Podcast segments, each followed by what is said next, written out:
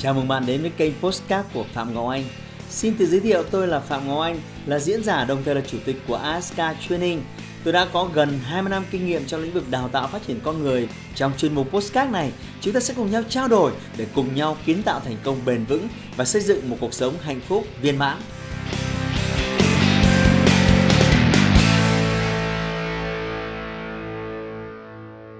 Trong quá trình xây dựng niềm tin thì niềm tin vào sản phẩm cần thiết. Niềm tin vào công ty, ok, cần thiết. Nhưng niềm tin quan trọng nhất, đó là niềm tin vào cái người đang bán hàng cho bạn. Chúng ta sẽ nói thêm một khía cạnh khác của lòng tin, thưa các bạn. Khi bạn bán một sản phẩm, có ba khía cạnh của lòng tin. Thứ nhất người ta tin sản phẩm có thể giúp họ giải quyết được vấn đề. Thứ hai, người ta tin vào công ty cung cấp cái sản phẩm này là công ty uy tín.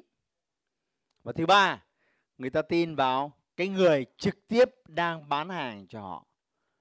Và bạn nhớ dùm, trong quá trình xây dựng niềm tin thì niềm tin và sản phẩm ok, cần thiết niềm tin vào công ty. Ok, cần thiết. Nhưng niềm tin quan trọng nhất, đó là niềm tin vào cái người đang bán hàng cho bạn. Nếu bạn tin vào điều này và bạn đặt niềm tin vào người này, thì khi đó niềm tin vào sản phẩm nó giảm nhẹ đi cũng không thành vấn đề niềm tin vào công ty nó chưa có cũng không thành vấn đề. Mình đã tin cái thằng này rồi, cô này rồi, anh chị này rồi, mọi thứ ngon. Chỉ đơn giản thế thôi. Nên sau này, cái việc xây dựng lòng tin của mình với nhiều người là công việc bạn cần phải làm thường xuyên. Thường xuyên, liên tục, thường xuyên. Và nếu các bạn có một đội sale, và đây là nhiệm vụ của họ, cần phải làm thường xuyên. Ngày xưa tôi khi tôi xâm nhập vào lĩnh vực bán lẻ có hai trường phái bán hàng thưa các bạn. Trường phái thứ nhất của Unilever à, như là Omo như là ở à, đây đấy Unilever. Trường phái thứ hai là của P&G là Procter Gamble. Unilever thì thiên về châu Âu, còn P&G thì thiên về Mỹ. P&G như là Thai, như là Pantene, đấy đấy, đấy gọi là P&G thì chúng tôi được huấn luyện theo cái mô hình của P&G. Unilever thì cái thứ duy nhất họ mạnh là đổ tiền vào quảng cáo. Cứ quảng cáo trên truyền hình, quảng cáo sản phẩm, quảng cáo công ty, quảng cáo và tập đoàn âm mỹ và người mọi người nghe và mua hàng vì quảng cáo. Và ngân sách quảng cáo lớn kinh khủng. Mỗi một năm họ phải chi nhiều nghìn tỷ cho cái việc quảng cáo từ các bạn. Còn P&G họ lại đi hơi khác. Họ không vãi đạn cho quảng cáo. Họ tập trung vào xây dựng mối quan hệ giữa salesman là những người bán hàng với chủ những cửa hàng, chủ những cái đại lý ở ngoài kia. Mối quan hệ này càng thân thiết như u u, con con, chị chị, em em trong gia đình. Mọi thứ rất đơn giản. Và thậm chí chúng tôi rất kỵ khi phải chuyển đổi một cái khu vực thì cái người sale phải xây dựng lại mối quan hệ từ đầu. Này, bạn vừa xem hết nửa video rồi đấy. Hãy bấm vào nút đăng ký ngay bây giờ để không bỏ lỡ các video tiếp theo của tôi. Nên cái lợi thế của mô hình đó là họ tốn rất ít tiền quảng cáo nhưng sản phẩm vẫn từng bước được đưa vào các chủ cửa hàng. Vì vậy, khi chúng ta xây dựng niềm tin thì cái niềm tin vào người bán là niềm tin quan trọng nhất. Một cái khía cạnh khác của lòng tin các bạn cần nhớ, chúng ta có ba cấp độ thị trường. Cấp độ thị trường thứ nhất, người ta gọi là thị trường lạnh. Cấp độ thị trường thứ hai, người ta gọi là thị trường ấm. Và thứ ba, người ta gọi là nóng. Và với ba cấp độ này thì